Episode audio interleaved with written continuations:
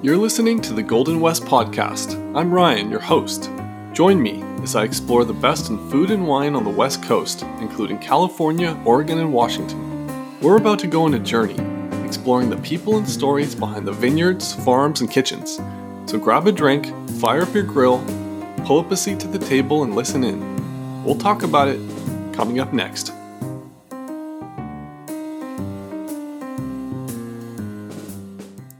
Today's show is brought to you by Coava Coffee. Coava is a specialty roaster out of Portland, Oregon, and they're known for single origin coffees and they're committed to long term, sustainable partnerships with coffee producers. Now, if you're like me, I love coffee. I always start my day off with a cup or two. I make it by hand with a pour over, but it doesn't matter how you make yours. You can use a pour over, maybe use a Chemex, maybe you just use a basic Mr. Coffee machine. It doesn't matter, but what does matter is the beans. You don't want those burnt, over roasted corporate coffee beans that you find in the grocery store, and I don't even bother with that store brand stuff. So here's what you do I'm going to make it really easy for you. Just go to coavacoffee.com, that's C O A V A coffee.com, and use our promo code Golden West. You'll get $5 off your first purchase. Do it now while you're thinking about it, and your coffee will show up at your doorstep as soon as you know it. Today in the show, we have Kathy Corison. Kathy is a winemaker, entrepreneur, and consultant. Her winemaking journey began nearly 45 years ago when she took a wine appreciation course at Pomona College on a whim, and she fell in love with wine. She's worked with many wineries over the years and holds a master's degree in enology from UC Davis. She's currently the winemaker and founding partner at Corison in the Napa Valley. Enjoy my conversation with Kathy. Kathy, welcome to the podcast. Thank you. Well, it's great having you here. So, I think the first thing to do before we dive into all the wine is, you know, winemaking is very personal and it's a lot of not only the vineyard, but a lot of what the winemaker is doing and the decisions, as you know so well. So, let's get into a little your background. And you've told your story, I know a few times on a couple other different podcasts, but briefly kind of leading up to getting your start in wine. Well, I suppose it, it started when I was 19 years old at Pomona College, st- minding my own business, studying biology. And on a complete whim, I took a wine appreciation, wine appreciation class, non-credit, just, just for interest sake. And wine grabbed me by the neck and ran with me. And I've never looked back. It's, you know, it's, it's wonderful. I think I fell in love for the, all the usual reasons. It's delicious and you share it with friends and family, but layered in on top of that, as a biologist, it's a whole series of living systems that conspire to what is alchemy in the glass. Yeah, and during that class, you learned about different wine growing regions. I'm assuming. Were there any regions that really caught your attention, and or did you do any kind of wine tasting after that, uh, or during while the class was going on? I know it was a, a college course, but well, and it was in Claremont, California, way almost 50 years ago. And so many of the wine regions that are so well known today didn't even exist, frankly. The professor that taught the course was John Haeger. He's still an important wine writer today. And he was a Francophilic Anglo Chinese professor at Pomona College. So um, it was basically a, a, a class in French wines. Right. Okay. And, um, you know, I've heard back then, even with Bordeaux and various regions, that the quality, even over in France, wasn't where it is now. Is that true? Well, well? I would say the highs were just as high, but they, they weren't as consistent. We've all learned a lot about technical grape growing and winemaking. And that's true of the folks in France as well. Yeah. And so I think a good place to start out from here is UC Davis and um, you know getting your master's degree there. What was that uh, like? And you know, at the time you were at Sterling Vineyards in the tasting room. I was reading. So, what was that like about doing the uh, commute, or like during that time when you were co- coming up and really learning the technical aspects of wine? Well, that was my year between um, graduating from Pomona. I arrived here in the Napa Valley two days later. Wow. With a vague notion that I wanted to make world class wine. I'm not sure what that, I knew what that meant, but, um, I arrived here, and during that year intervening, I cleaned up all the chemistry that I had managed to avoid and started to take the wine classes over at Davis. All the while, I was working half time over here in the Napa Valley. So that was the year in between. That's when I was at Sterling in the tasting room. Got it. Okay. And then after that, you had an internship at Freemark Abbey. As um, I was, as I left Davis in 1978, I did, with my master's degree, I did an internship at Freemark Abbey, not the harvest of 1978. Wow. And what was Napa like during that time? Um, I imagine, you know, it still has a kind of a small town or small community feel in many ways, even though with all the tourism and all these high end restaurants and everything. But what was it like back then in 1978? It, well, 75 was when I arrived and it was very, it was poor. It's hard to imagine today. It was rural and poor and just beginning to scratch its way out of prohibition which had ended in 1933, but had completely wiped out the wine industry worldwide, really. And then there are a couple of world wars and a depression in there too. So um, Napa Valley was just emerging to become what it is today. I got here June of 1975. The Paris tasting was in 1976, and that catapulted us onto the world stage um, in a way that's hard to imagine. And I feel like I've been hanging on for dear life ever since. It's yeah, been really very exciting. Yeah, and you mentioned uh, growing up in uh, in the Claremont area or kind of Riverside area. Is that right? Yeah, it's only half hour away. Yeah. yeah, when I think about Claremont, I think about like citrus and uh, mm-hmm. orange trees and things like that. Did you um, did you have any i mean your interest really wasn't in farming kind of of what kind of grabbed you with wine but uh, did you have any parallels there with growing up out in uh, kind of all the citrus or at least going to college in those areas? Well it was beautiful and it it, it was a long way from los angeles so it, a little rural in that there were still lots and lots of orange groves but my family was not involved in i knew families that were but my father was a lawyer Right, interesting. So after after Freemark Abbey, uh, talk about um, Chappellet and kind of all through the 1980s and what that, what that was like. Well, as I left Freemark Abbey, I actually became the winemaker at a little tiny winery on Spring Mountain called Yverdon, which is long defunct. Um, it later became Terra Valentine. Um, so I did that for two years and then I had wines to show and sort of like a portfolio. And Don Chappellet hired me to be the winemaker at Chappellet and I made the wine there for all the 80s, 1980s. Yeah, and, and during the 80s, do you think that was a transition uh, during that time to when the wines became kind of more big and bold and more extracted? Obviously, with Parker's influence, he kind of started with the 82 Bordeaux vintage that he called. And then I think of him more being in the early 90s. But when do you think that, that shift or transition started taking place in the Valley? It started in the late 80s and, mm-hmm.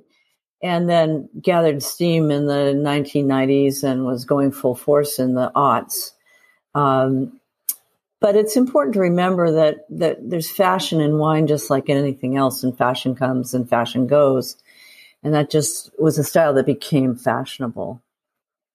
Yeah. Do you have any of those bottles from the early 80s in your, I don't know, wine portfolio or uh, like a cellar? I think of those bottles, some of those brands where you, you can't get that type of wine. Maybe you're getting like a big, more full bodied wine, but those, I think of those as being like really prized bottles from that kind of uh, well, time frame. It goes way back farther. You know, Napa Valley mm-hmm. has been famous for Cabernet based wines since the late 19th century. There were wines winning expositions in Europe from Napa Valley that far back.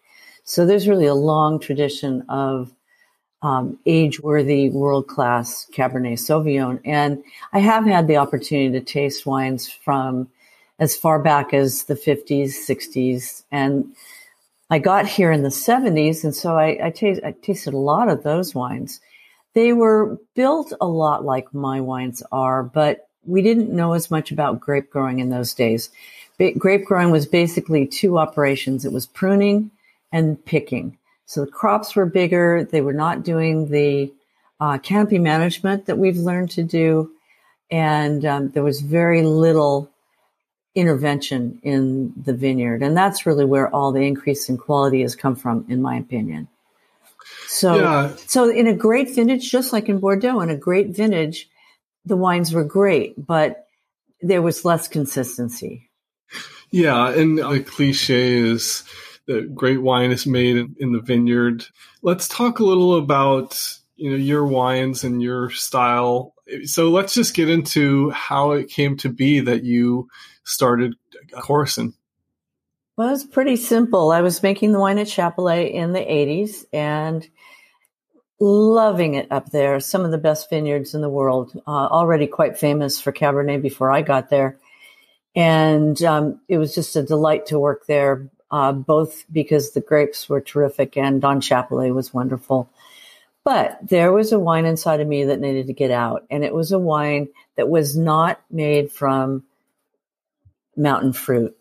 Um, Cabernet Sauvignon grown in the mountains here in the Napa Valley are built very differently than wines that grow down on the benchland. Uh, the flavors are different, the structure is different. This wine inside of me was, I think, hailed back a little bit to my my original um, introduction to wine at that wine appreciation class, where it was French wines from back in the day, and the wines were very elegant and pretty. And so this this Cabernet in my head was powerful because Cabernet is going to be powerful no matter what you do, but it was also elegant. And those sound like opposites, but they can be in the same gla- glass at the same time. It's sort of yin and yang. So that's what I've been chasing my whole life. And to to make this wine that was in my head, I knew I needed to go down to what in those days was called the Rutherford Bench. Um, it's that was before there were sub AVAs, sub appellations. So it was just that basically it was the alluvial fans coming out of the western hills between Oakville and St. Helena. And I prize the grapes from there for many things. One of them is tannins that come out of the vineyard feeling like velvet because the seeds lignify nice and early, turn woody. Um, the wines are have good, snappy, natural acidity, and they are also very complex, and they have lots of the the bright and pretty red and blue end of the Cabernet spectrum, flavor spectrum, which later turns into a beautiful um, floral perfume with time in the bottle. So I started buying grapes and, and barrels instead of cars and houses as a pretty young adult. I'm, yeah. ab- I'm about to do my 34th harvest of Corison. Wow. And talk a little about the picking decision because when I talk to winemakers, they often say it's probably the most important decision they make. And after that, there's some things um, you, you can do in the cellar, but that's the one thing you can't take back. Well, first of all, winemaking is simple. Great grapes make great wine, period. So, and I can't make the wine any better than the grapes that come in the door. So almost, I would say over 80% of my, my attention is spent out there and is all season. It's not just when I pick it, it's how it's grown all year, especially um, after bud break when we do a lot of manipulation out there with a canopy to get the right amount of air and light into the fruit and balance between the fruiting part of the vine and the growing part of the vine. That's that's basically what we're out there doing.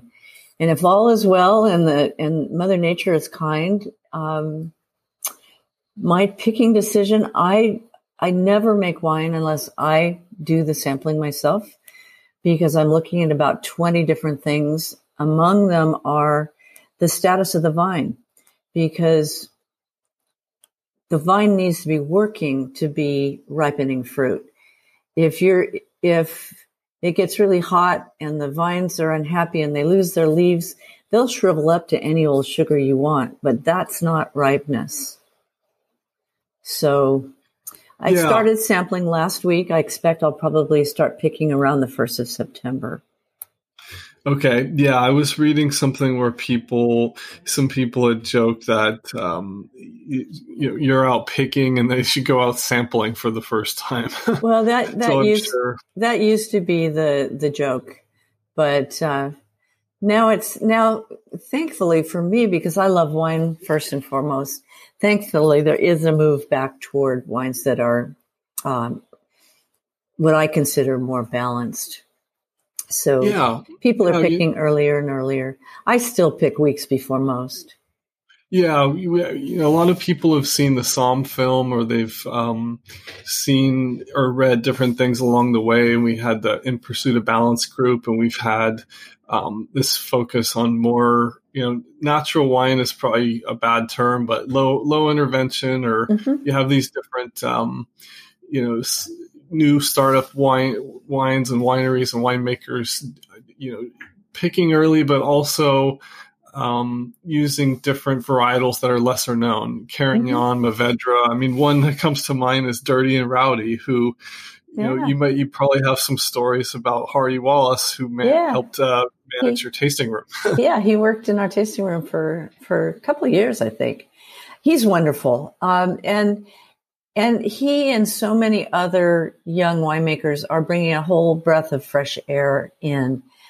Not only are styles moving back toward um, more balance, but there's there's so much more diversity in here in Napa Valley, but all over California, and so it's very exciting to see um, so many young winemakers doing really interesting things in the world. And I'm grateful as a wine lover for it. Yeah, and you've talked here about 80% is in the vineyard. In the past, I've heard you on other a couple other podcasts and interviews talking about farming organic and how there's no reason kind of not to do that um, and whether it's barn owl boxes or other things touch on that a little bit and how that's been your philosophy kind of from the start perhaps well, we have farmed Kronos Vineyard, that's the estate vineyard around the winery, organically for over a quarter century, um, way before it was fashionable. And I do it for many reasons. I do it because we're really farming the soils out there. If the soils are wildly alive, then the vines are happy. Um, all the things they need are made available to them.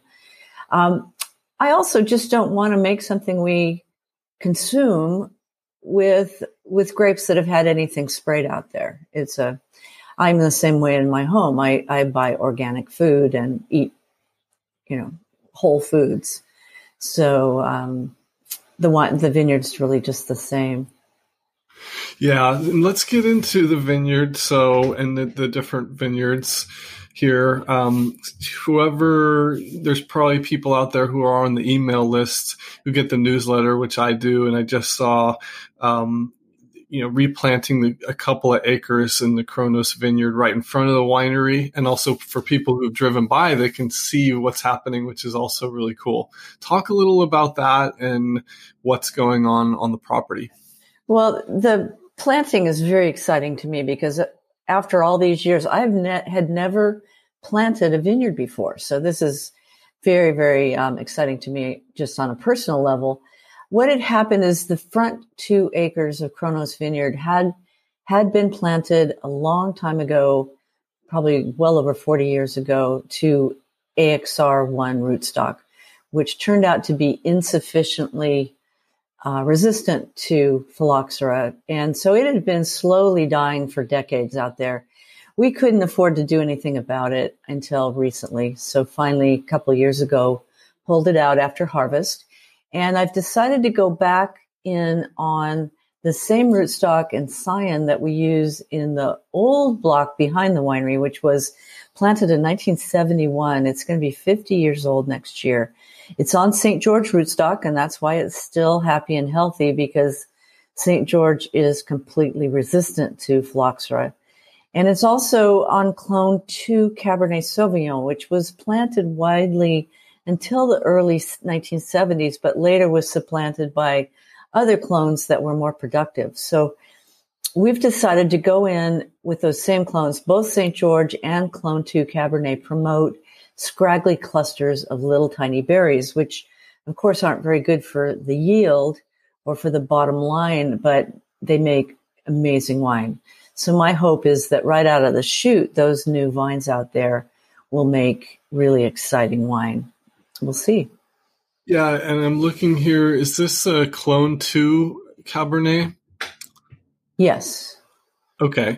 Talk a little, maybe you could touch just a little bit on clones for people who don't know. I often see clone 337 or, you know, certain ones that seem to pop up a lot, but maybe you could touch on that just very briefly.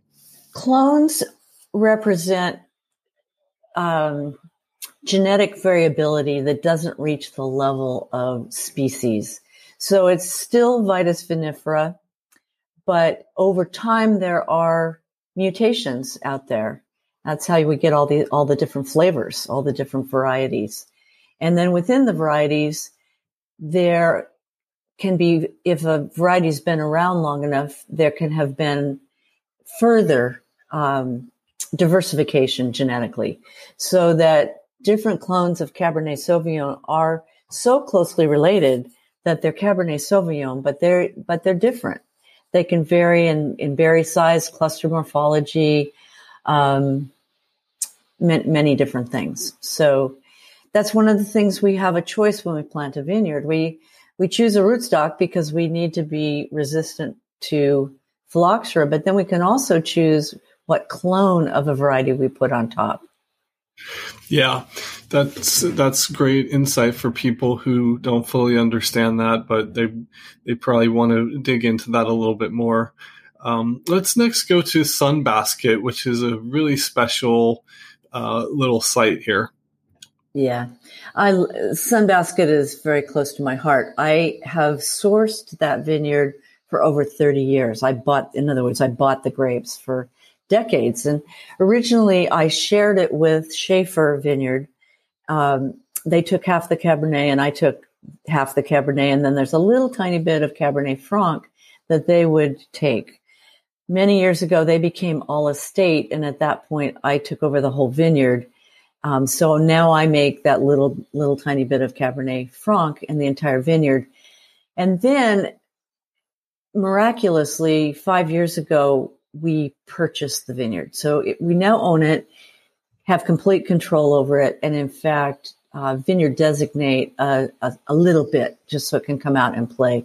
It's still an important component of the Corison Napa Valley Cabernet Sauvignon, but it's always been one of my favorite vineyards. So I love being able to put a little bit in the bottle and um, let it sing. Yeah, and for people who've had that and I've tried it, it's a delicious and amazing wine.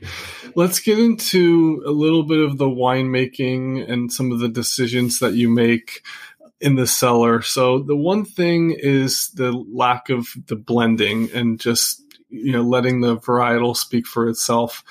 Talk a little about that and you, you know, why you make decisions and why you don't during that that process in the cellar.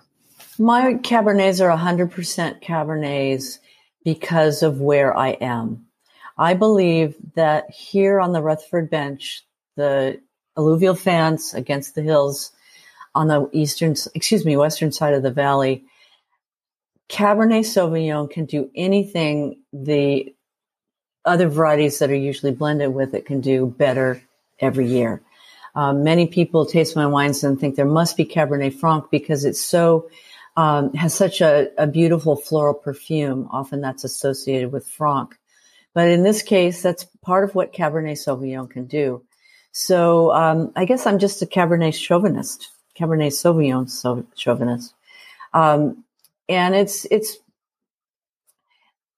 I, I, I believe it's better here in this little corner of the world. Of course, there are other places in the world where those other varieties, Merlot, Cabernet Franc, um, Malbec, all make beautiful standalone or blending wines, um, it, but on different soils and different climates. Yeah, and talk a little about your view on oak and how it's used in the cellar and, and how you use uh, oak. Well, I use 100% uh, French oak. I have a strong preference for the flavors. I think they dovetail beautifully with Cabernet Sauvignon flavors. Um, I use 50% new each year, and I source several different coopers, which is a small but important source of complexity in the wine. I could not make the wines I make without an infusion of new oak barrels every year, but I don't want you to taste it. I want it to be so integrated with the fruit that you don't, you can't pick oak out. Yeah, that that makes sense. And when I've tried your wines, I definitely get that. Where you s- said with Cabernet Sauvignon, the oak really blends nicely, and you, you get those flavors, but it's not overpowering and doesn't kind of hit you over the head with. You know, I've heard that from some people say where if you're using bad quality fruit or something like that, you can cover it up and mask it with oak or do different things like that. Um, That's the which, last thing I want to do. These are great yeah. grapes and they have every reason to make great wine. So, um, yeah. yeah, and we're going to get into the couple other brands that you have, uh, Helios and Corazon. Um, but first, here I'm just looking at the website, and we'll have a link where people can purchase these uh, beautiful Cabernet Sauvignons. So the Kronos Vineyard that we talked about, the Sunbasket Vineyard, and then the uh, the Corison Napa Valley Cabernet Sauvignon. Um, talk a little about just the Corison uh, Cabernet there. Well, you know, I never, I, I never think about or talk about the Napa Valley Cabernet as being a second sister to our vineyard designated wines. Um, mm-hmm. It's the wine that I established the label with 34 years ago, and it's sourced from three great vineyards here on the bench between Rutherford and St. Helena.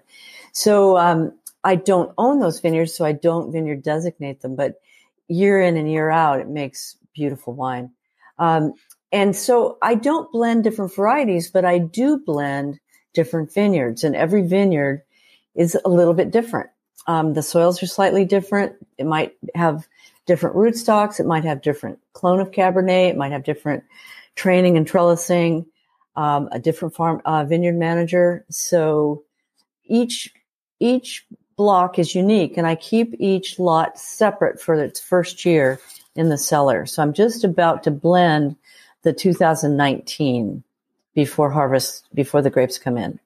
So they'll spend a year, you know, as themselves, and then then they'll be blended to to spend the second year in the barrel assembled.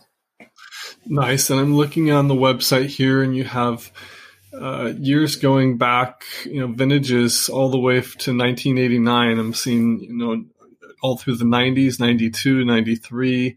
Talk a little about the ageability of your wines and maybe the the sweet spot or not so much the sweet spot but just you know tasting wine your wines going back to gosh you know the late 80s all the way to now and and, and your views on that well, I went into this knowing that these wines would be very long lived because, like I mentioned, um, this little corner of the world has been famous for Cabernet for well over 100 years. So there's a long history of making beautiful, age worthy Cabernet Sauvignon on the Rutherford bench.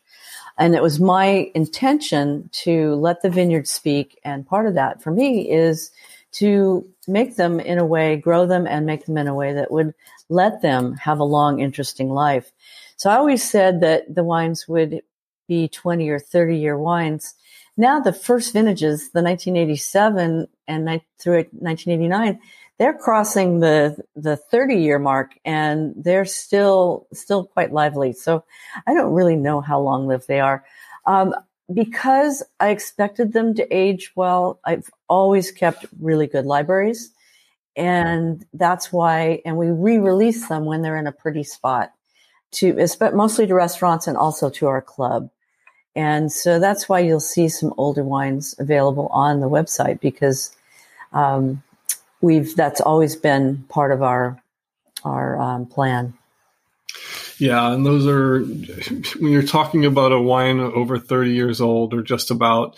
Um, not there's a lot of people. There'll be some people listening who are uh, you know, well geared and uh, their palate is, uh, you know, they've tasted a lot of those and they'll be, I know a lot of people listening to this too, who uh, that's something that they can't wait to taste or in the future, uh, they want to taste. Um, and so, you know, be sure to go to the website and you can check out the different years that are available and start reading the different notes and things. It's well, really fun to yeah, dive into that. Great age worthy red wine grown anywhere in the world is you, you don't age it for some magical moment. Sometimes wine writers would believe, lead you to believe that, but in, in fact, they're, they're like an interesting person. They're interesting throughout their entire life. They're interesting when they're young and fruit driven and you would serve them with more assertive foods. And then they go through ups and downs through a long, interesting life, just like an interesting person. So um, it's it's just they're alive. It's really fun to watch them. Yeah, and lastly, let's t- touch on Helios and Corazon, the other two um, brands here. So with the Helios, you have the Cab Franc, and then also a Syrah. Yeah, those are two labels that were designed by my husband, and they're for other than Cabernet Sauvignon. Even my letterhead says Corison Napa Valley Cabernet Sauvignon. But I do goof around with a few other things. We make a totally dry Alsatian inspired Gewürztraminer from Anderson Valley of all things. Only 150 cases. It's totally dry and fabulous with food, but it's not Cabernet Sauvignon. So it's under a different label, the Corazon label. And, um, some years I'll make a little bit of a totally dry, um, Cabernet Sauvignon Rosé. That also goes under the Corazon label. The Helios label is for red wines other than Cabernet Sauvignon. So now that we're vineyard designating the Cabernet Franc, that's actually the Helios St. Helena Sunbasket Vineyard Cabernet Franc. So it's not the it's not the Corison label. Oh, interesting. Okay.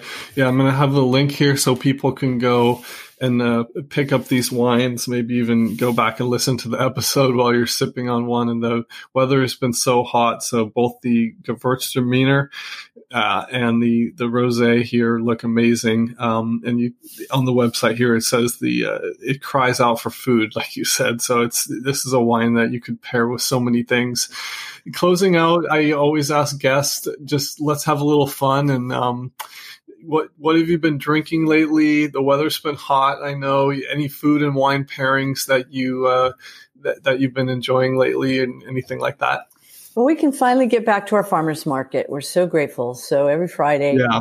um, there's a wonderful fishmonger that comes over from uh, Sonoma County and brings in Alaskan salmon that I don't think has been off the boat for more than 24 hours, and it's just incredible. Wow. So um, that's wonderful with snappy aromatic whites, um, especially. Oh, my favorites are the wines, oh, Austrian Rieslings, uh, dry Rieslings from the Mosel. Um, and then I've been on a really big um, Barolo and Barbaresco jag for quite a while, Nebbiolo from the north of Italy. And th- those are lighter wines that, if served at proper cellar temperature are really quite refreshing. So those those keep me keep me fueled. Yeah, and that just reminds me in the last note here is how do you like your wines as far as temperature and how do you recommend for other people to enjoy them? Because you mentioned the Nebbiolo there and that's uh, with the with the lighter reds, you can chill them a little bit more, or at least for me, that's what I kind of like and maybe let them warm up as I'm drinking my meal. But how do you personally like to do it or and advise people? Well, it's important to remember that when the wine industry talks about cellar temperature, they are not talking room temperature. They're talking old English castle temperature. so yeah. that's really important. Um, so even reds, when it gets warm, if we keep our houses at 68 to 70 degrees, that's too warm. The wines need to be down 55 to 60 degrees is cellar temperature. So um, that can be done with a cellar or it can be done by popping it in the refrigerator for 20 minutes, half hour before you open it. It's really not chilling it. It's just getting it to proper cellar temperature. Um, and this time of year, sometimes I'll get them a little colder just because we're eating out on the porch and it's probably in the 80s and um, it just keeps the wine at the right temperature a little longer. But yeah, it is important. If you if if you ever pay attention to that, you'll see that a wine as it a, a red wine, especially as it gets warmer and warmer, often will change character and it won't be as as integrated and as um, smooth and soft. It'll it'll start to get edgy when it gets too warm. Yeah, and, and along with that is decanting. And your, mm. what are your views with that? Okay, decanting. The only time I personally decant is when our wines are over 10 years old. They're minimally processed in the cellar, so they throw a sediment over time. So after 10 years, there's usually some sediment. And so we'll stand it up for a day or two and then decant it over, over a candle or these days over a, a, the flashlight on your, on your cell phone and you just leave the sediment in the bottle and pour the clear wine off the top. That way, the person that gets the last pour doesn't get the sediment in their glass. The sediment won't hurt you, but it's interesting to decant a wine and then taste the sediment.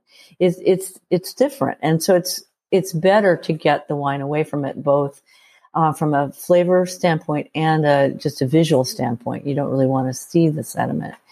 Um, other people will decant wine for for air, and indeed, if you decant a wine, it gives it air, um, and that the wine interacts with the air and evolves over time. That's what aging is, and that's what the evolution in your glass is: is interaction with oxygen. Um, I don't want someone to decide that a wine should have been decanted for half hour or an hour because I want to see what the wine does over that time. So I would much rather watch it evolve in my glass.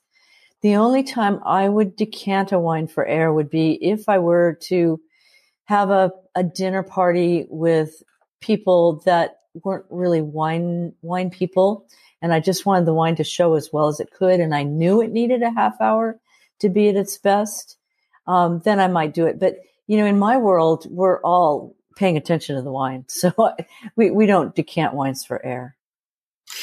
Cathy, this has been great. We're going to have a link. People can go to the website and purchase some wine.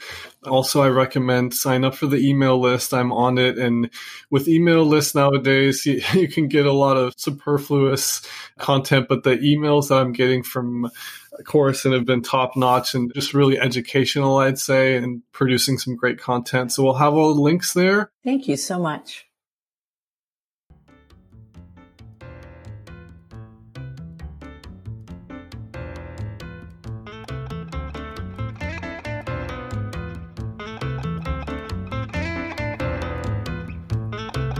Thanks for joining us today.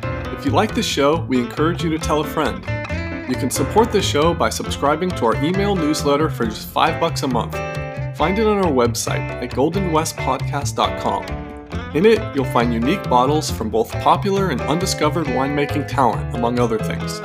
If you have feedback, find us on Twitter at goldenwestpod, or you can email us at goldenwestpodcast at gmail.com. As a reminder, all opinions expressed by guests are solely their own and may or may not reflect the views of their employer or any other affiliated entity. This podcast is for informational purposes only and should not be used as a basis for investment decisions or any other advice. Please eat and drink responsibly, and thanks for listening.